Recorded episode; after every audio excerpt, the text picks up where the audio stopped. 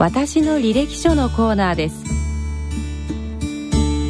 このコーナーではゲストの方の人生の歩みをご紹介しその中から得られた教訓をお話しいただきます。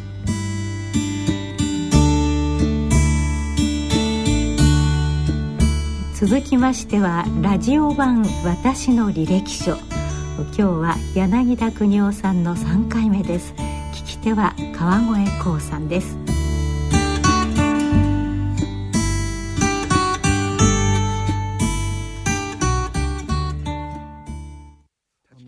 先生のお話伺ってその人の一人の方の死っていうのが、うん、その認証って言いますかそういうもの言葉で表す、うん、つまり立場によって全然違うんだよっていうことを、やはり医者は頭で、うん、あのまず理解しますよ、うん、それで一番医者が最初に分かりますからね、うん、頭のレベルで、あの患者さんに伝えるわけですよね、こうこうこうだからあなたは間もなく死ぬんだよっていうのはそういうようなことなんでしょうけれども、あのただそれ患者さんは頭ではやっぱり自分の死っていうのを受け入れないんですよね。で、ね、時間が経っていって、体が確かに、あの言うこと聞かなくなったと、力がこう抜けていった足も思うように立たなくなった、おしっこも自分でできなくなったと、そういう体の自覚、つまり頭体と。そういう自覚があって、うん、あれ、やっぱり俺やばいんじゃないかなって先生言ってたように、うん、死が本当に俺死ぬんじゃないかなっていうような、家族もですね、同じような感覚を持って、そうして最終的に心でその、死を受け止めていくと、前向きに受け止めていくってそういうプロセスがあるっていうこと、最近そのことをものすごく感じるようになりましてね。でまあそういう問題っていうのはあの臨床心理の先生方っていうのは本当によく理解しておられて特に僕はあの河合隼先生から随分この人生の死とあの申し上げたいぐらいいろんなことを学んだんですけれど、はい、あのこの二人称の死の特異性っていうものをね、うん、ある事例で河合先生がおっしゃってくださったんですね。それは恋人がいよいよ結婚も近くなって役所に登録しようってんで街を歩いて横断歩道を渡ったら車が突っ込んできて、うん、彼がはねられた、うん、意識を失った、そこで救急車を呼んで病院に連れてって、もう彼女は動転しね。もうとにかく蘇生を願って、うん、えー、待ってたら1時間ほどして医者が出てきてそれで「ダメでした」とても残念でした」うん、そして彼女はもうそういう治療室に入ることができて、うん、彼に泣きすがる「なんで死んじゃったの、もうこれから人生一緒にやろうって約束したじゃないか」って泣き騒ぐ「なんで？なんで」って言ってこう叫ぶ。でその「なんで」という問いに対して医学は実に明快に答え出せる。車にはねられて頭がコンクリートにぶつかって、ね、の頭蓋骨骨折脳挫傷。で生命中枢も機能を失ってしまった。だからもう命は戻ってこないんで。す、うん、明快に答え出す頭のレベルですね、えー、まさに。それで彼女が「そうですか分かりました」うん、やっと「じゃあ私これから会社に行きます」ってわけにいかないんですよね。いかに正確に科学的に説明できても納得になつながっていかないんですね、うん。はいでその難点に対する答えは何かって言ったらこれは彼女がこれから苦しみの中で、うん、自分なりに彼との歳月を思い返し、うん、そして彼が残してくれたものとかあるいは彼の分まで自分はどう生きるかとかっていうのをこう考えることによって5年経つか10年経つかわからない。うん。早い人だって1年かもしれない、そういう中で自分なりの人生っていうものを新しく切り開いていく、あのそういう問題なんですね。とそれは科学的には何の一般性も何も持たない、うん、全く個別的な彼女特有のあの問題であるわけですよね。でこれが二人称の死の非常にあの科学や論理では説明できないところなんですね。まあ、あのそういう意味から言うビジナスさんを亡くされたという、うん、その先生自身の経験というのも、本当にいろんな広がりを見せると同時に今までこうモヤモヤしてたものが、うんあのある意味で解決に向かっていくったっていうのは、うん、そういういろんなきっかけになったっていうようなところございますね。そうですね。まあそれも突然の死だとただ理解できなくて、自分自身が落ち込むばっかりだったでしょうけれど、まああの幸いにして長い年月の中で自分が死と向き合ったり、うん、あるいは死の臨床の研究会に入ったりして学んできたことが、うん、これが一つの素地になってそしてそこに新しく劇的に息子の死っていうのがあったことによって、なんか問題の本質を自分で整理できたっていうのかな。うん、だからその一人称の死っていうのはまあ自分自身どういう死を迎えるかっていう、はい。はい、まさに死への準備の問題だし二人称っていうのはまあ愛する人をどうケアしたりしなきゃいけないかっていうと同時に失った後自分がどう生きるかって大変な宿題をもらってしまう。これが二人称の死ですよね。で三人称の死っていうのはある意味であの冷静に考えられる、はい、でそういうその臨床的な意味での認証性と人の生と死っていうものは今まで誰も言ってないんですよ、言われてみりゃ常識みたいなものだけれど。ですね。ですからむしろ驚きに近いぐらい、うん、あ現代社会における盲点ってこれなんだなっうん、なぜ今の社会がギスギスしたり、うん、乾いてカサカサしてんのか、うん、それはこの認証性の認識を失った、はい、人間本来一番大事な、あの親友にしろ、兄弟にしろ、家族にしろ、その関係性っていうものを断ち切ったところから現代社会っていうのがあり、でその断ち切ったものを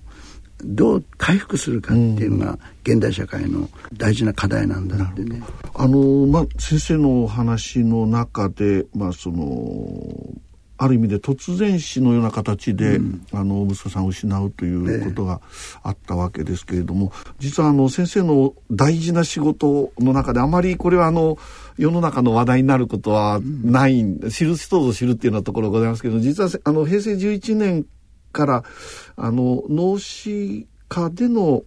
えー、臓器提供事例に関わるその検証会議というのが開かれて、うんはい、それ先生最初から委員としていらっしゃったということに伺ってますけど、うん、この会はどういう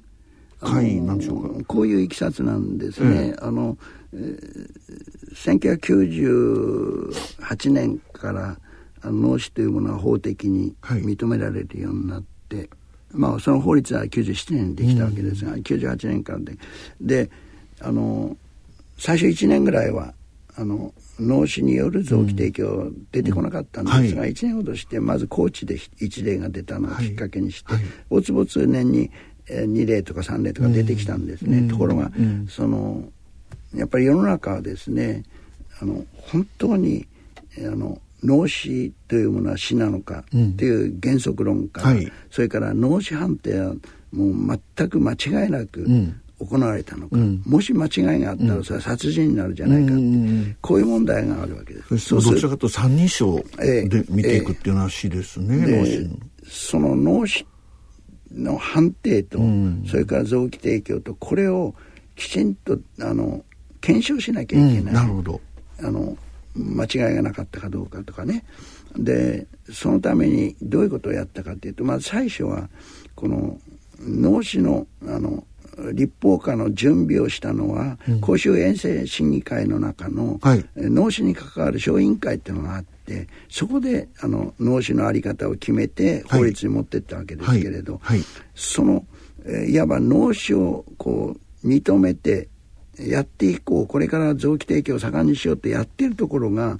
あの実際に起こった脳死提供についてあの判定をするような役割をするっていうのは、うん、これはあのフェアではない。つまり推進者がそうです、ね、万一間違いがあった場合のことまで、うんうん、あの自分で判定するっていうことはね、あのやっぱり世の中のその納得感につながらない。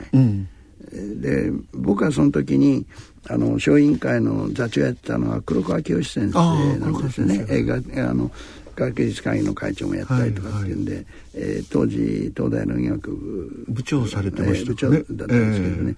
えー、でその黒川先生に直接あのお願いしたんですよ、はい、こういうことは客観性と、うんそれから世の中の信頼性っていうのは非常に大事な問題だから、うん、脳死一例一例きちっと検証する,、あの医学的に、はい、あと社会的に、あの問題なかったかどうか、うん、あのそういうことを徹底的に検証する作業、うん、この専門会議を作る必要がある、うん、黒川先生がすぐにその小委員会でそういうことを図って、えー、それじゃってんで厚労大臣の諮問機関としていわば審議会のような形で、えー、大臣最初はまだあの懇談会って名前でしたけど、あの臓器移植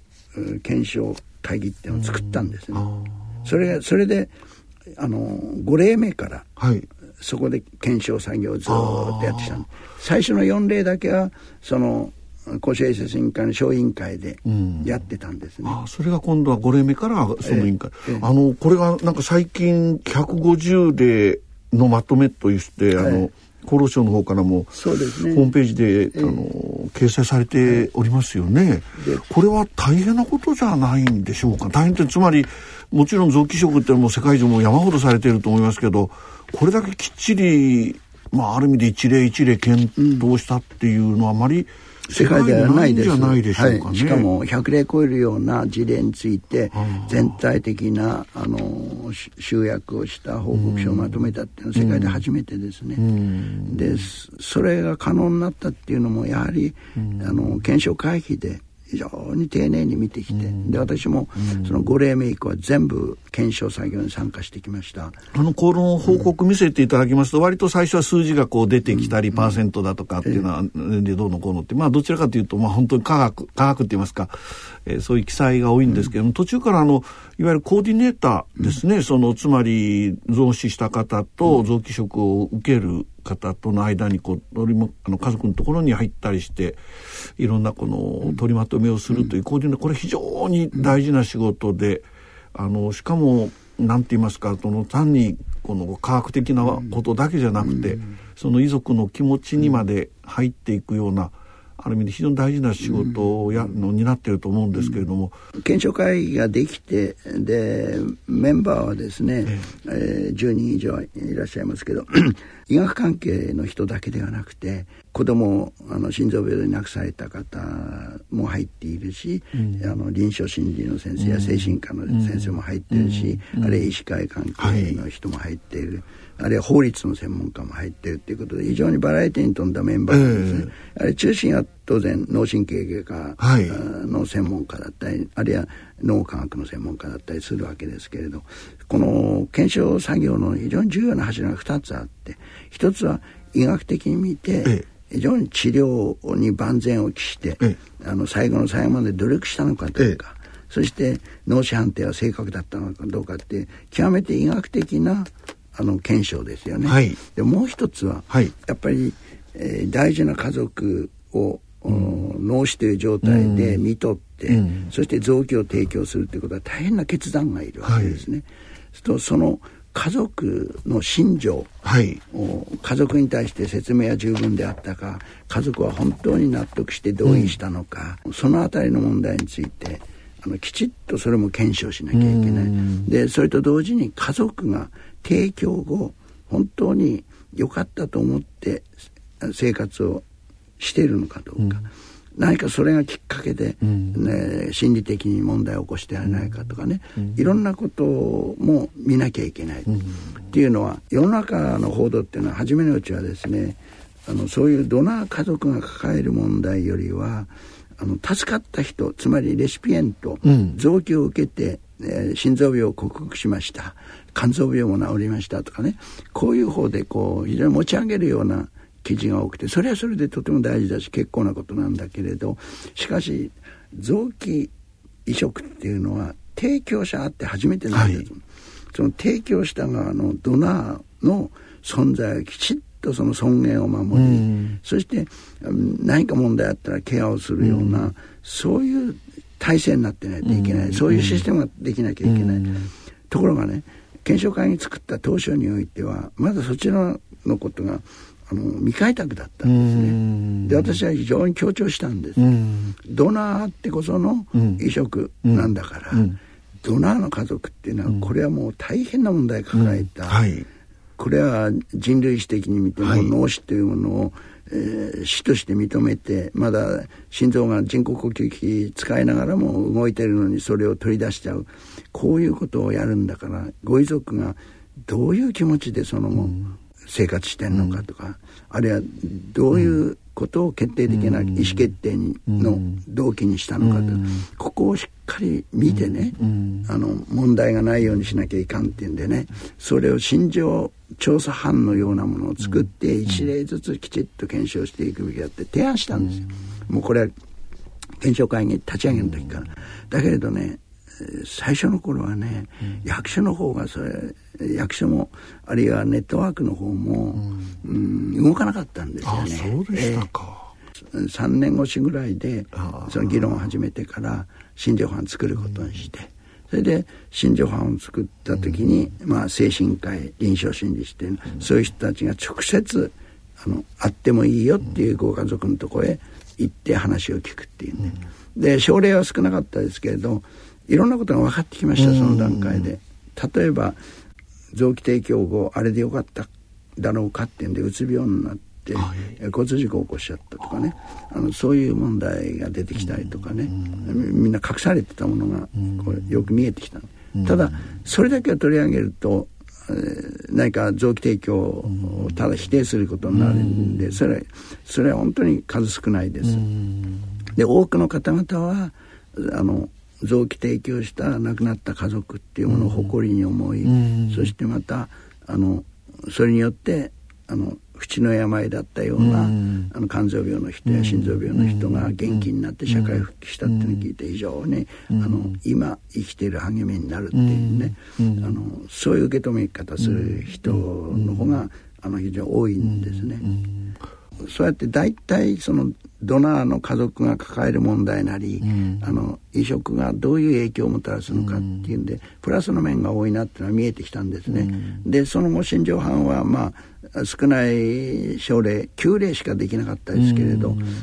まあ輪郭をつかんだ、うん、でその後はその新庄藩は解散して、うん、でずっと今度はコーディネーターの方からを丁寧に報告してもらうことにしてで必ず報告書の中に、あのその丁寧にこう報告してもらう、あるいは看護記録なんかとかいろんなものもこうチェックしていくというの、そういうことをやっているうちに100例を超えたんですね。まあ本当に長い10年でしたけれどあの10年超えて100例超えたのがあの34年前です。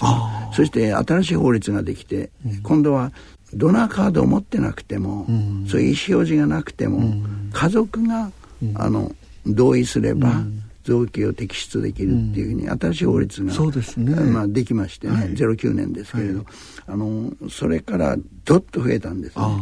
でどれくらい増えたかって言いますとね、100例ぐらいまでの段階では、全部ドナーカード持ってる人ばかりだったんですが、それ以後法律ができてですねもうすでにですね改正後の提供例が63例。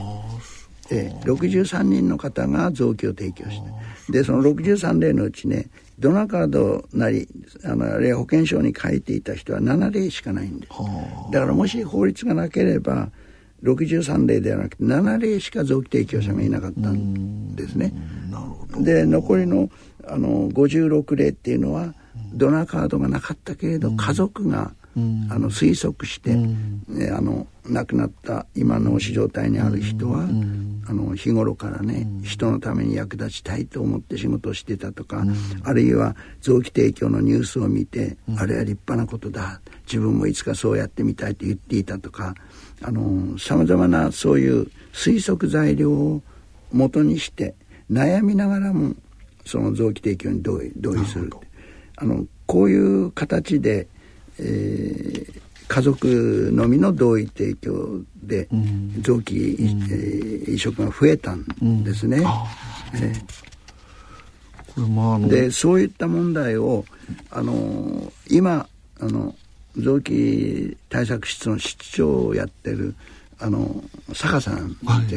い、もう私は本当に今までの臓器移植対策室長の中で最も意欲的で最も、はい、あの非常に切れ味のいいしかもあったかい心情を持っておられる室長だと思うんです。で坂さんが室長になってまずチャレンジしたのが100例超えたからにはそのこれだけの実績をきちっと分析した報告書を作るべきだ、はい、ものすごい突貫工事でね、今年の3月に、あ。の報告書まとめたんで、その段階で100例までやったんですね。100正確には102例ですけど、102例について分析したんですね、これはこれでとても素晴らしい内容だ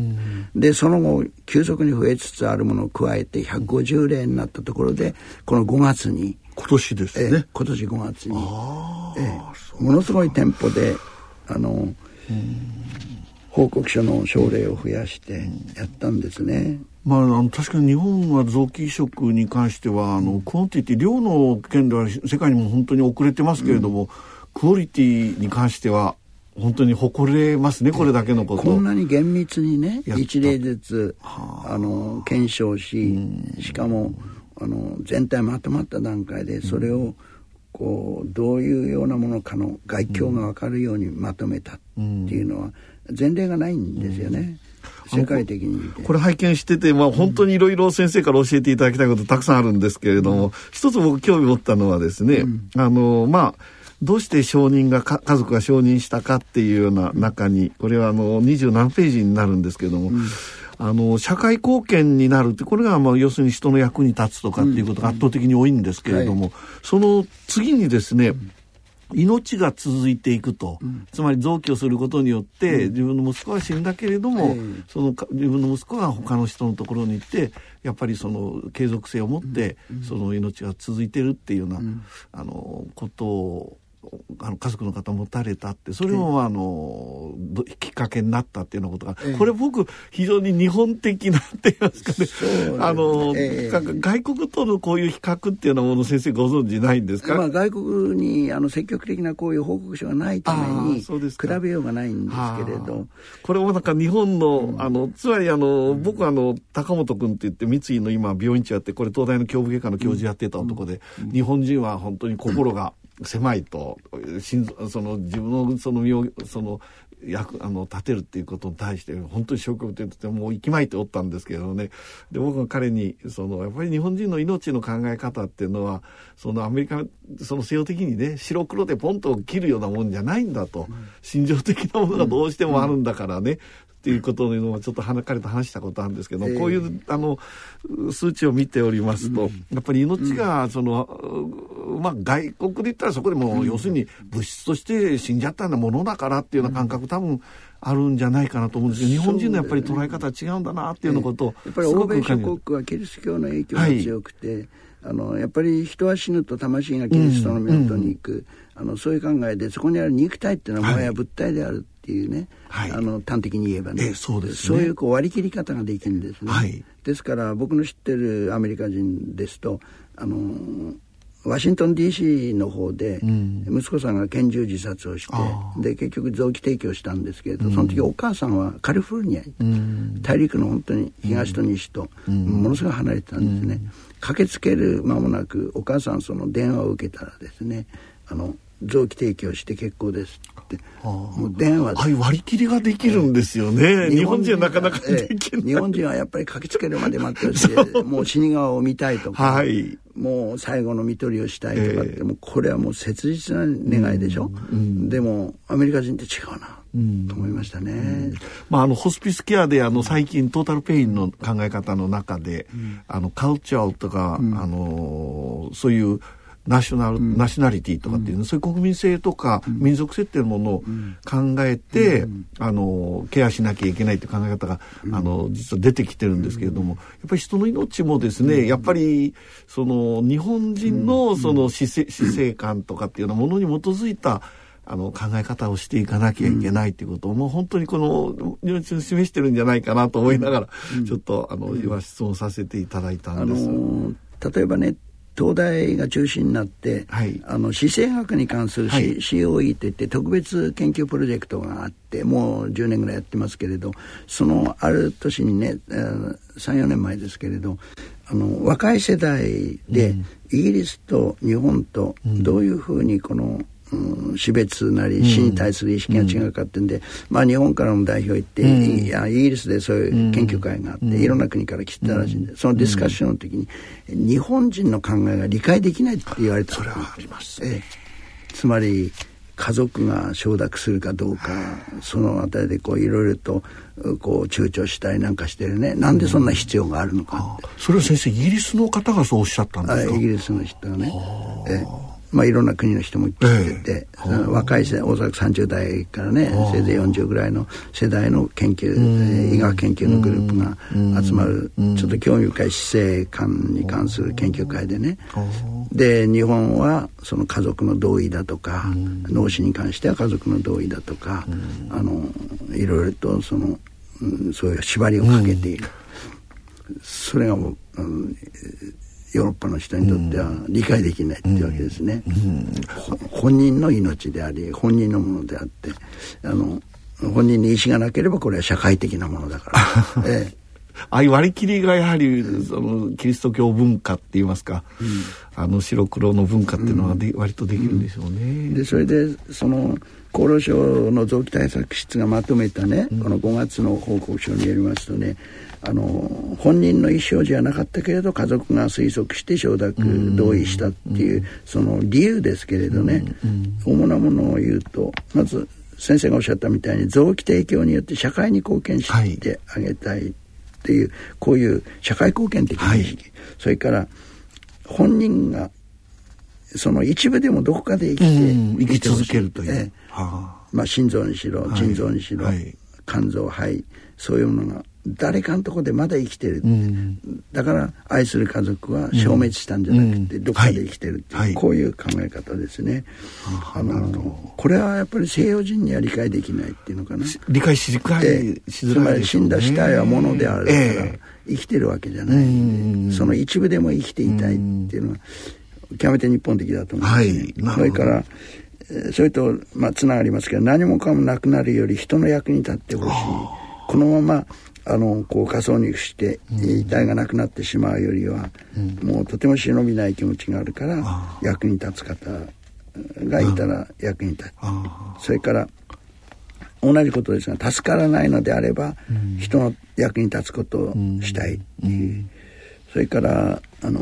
推測的なものとしてはですね本人が幼い時に病気をして入院してえー、医療援助を受けた、うん、だからそのお返しをしなきゃいけないと思って、うん、あの臓器提供に、えー、同意したって言うんですね、うん、それから小児の臓器提供の報道を見てると、うん、子どもたちが非常に難病で苦しんでいる、そういう人たちにこう元気になってほしい。その気持ちが強くて同意したとかですね、それから、えー、これ大事なことだと思うんですけど本人がここで命を失い亡くなるっていうことはとても悲しいんだけれど、うん、しかし臓器提供すれば、うん、あの私たちがこれから生きていく上で大きな希望につながるっていう、こういう考え方ですね。はい、でこれはね、単にあの臓器を誰かに差し上げて、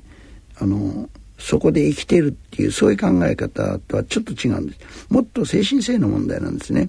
あの愛する家族が脳死状態になってそして提供したというこの精神性の高さ、うんうん、そして人のために命を役立てた、うん、この問題が残された家族の心の中でものすごくそのなんか自分たちが精神性高く生きていく上であの、うん、支えになる、うん、あるいは希望につながるっていうことであって、うん、あの肉体の一部がどっかで生きてるっていうのとちょっと違うんですね。ね。もっと精神性のレベルで語っているわけですよね。あのまあ先生にまだまだもっともっとたくさんのことをお伺いしたんです。その先生の最近のご活躍拝見しておりますといろいろ生き直す力とか、うん、あの大震災のことに関して原発のことで想定外の罠っていうようなこととかですね、うん、えー、それからシンプルに生きるとかあの悲嘆と向き合ってケアする社会を目指してっていうようなことで、うん、これは西日本の福知山線の事故でしょうかね、うん、えー、まあ、そういうことをいろいろこう本当にこういろいろこう多彩かつ深くこの先生の仕事ますますこう広がっていると思うんですけれども、うんあのー、今先生、まあ、いろいろなことを話してくださいましたけれども、まあ、あのー、先生の今、その人が生きること、そして、えー、老いていくことを病を得て、そして死を迎えるっていうのは、そういう、まあ、あの、ある意味で見方によっては苦しみになるわけですけれども、うんうん、そういうことについて今考えていらっしゃることっていうのは、うん、どんなことでしょうか、まとめえー、あのー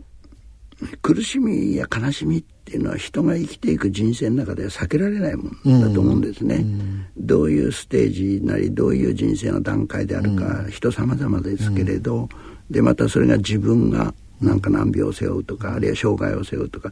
あるいは大事な家族を失うとかさまざまな形だと思うんですね。あるいは人にとっては事業に失敗するとか、うん、失職するとか、うん、そういう問題も人生の中で大変な辛い経験ですよね。だけど人が生きていくからにはね、あの不可避だと思うんですね。順風満帆で一生閉じるっていうのは例外だと思った方がいいんですよね。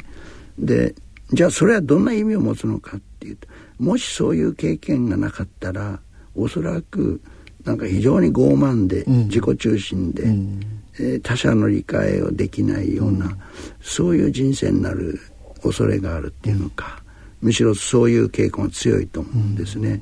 でむしろ苦しみや悲しみを経験して初めて他者の痛みが理解できるようになったり、あるいは人間の関係性の大切さ、あの支える支えられるというこの関係性の大切さ、人は人は一人では生きられないってよく言われますけれど、うん、本当に人っていうのはつながりの中で生きている。だから河合隼先生なんかよくね、うん、あの現代人の病は関係性の病であるという言い方までしてるんですけれどね。やっぱりその家族の葛藤で苦しんだりとか、うん、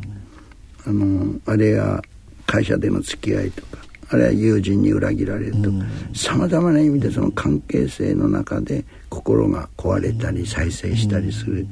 あのそういう心の重要性っていうのがあるわけですがいずれにしてもそういう心が柔軟で豊かで非常にふくよかになるっていうことは自分自身が本当に苦しみや悲しみを経験してからだと思うんですね、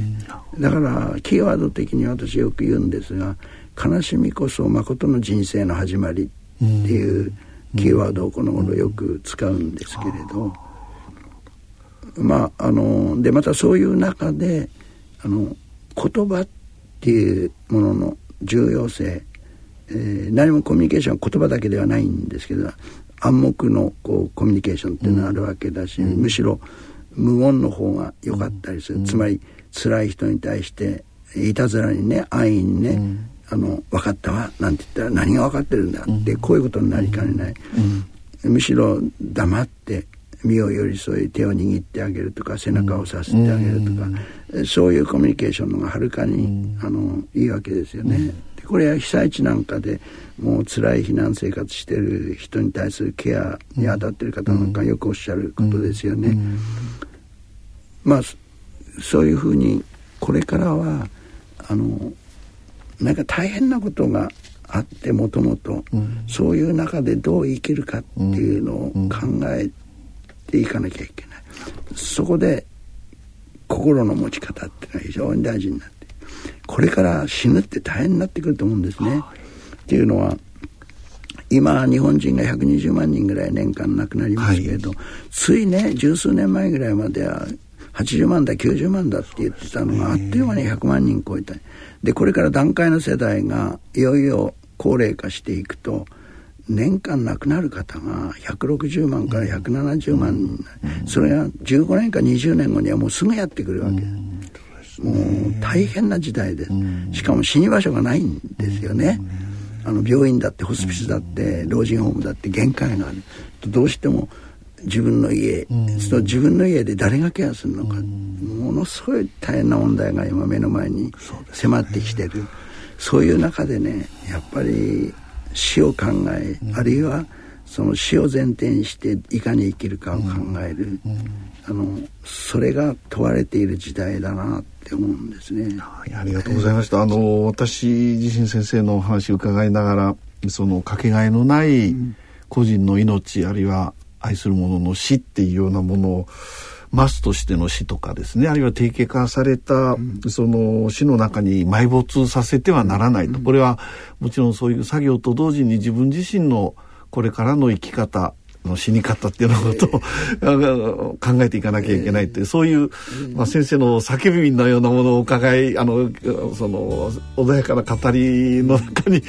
その感じっておりました。本当今日はな長時間あのありがとう貴重な話ありがとうございました。ありがとうございました。どうもありがとうございました。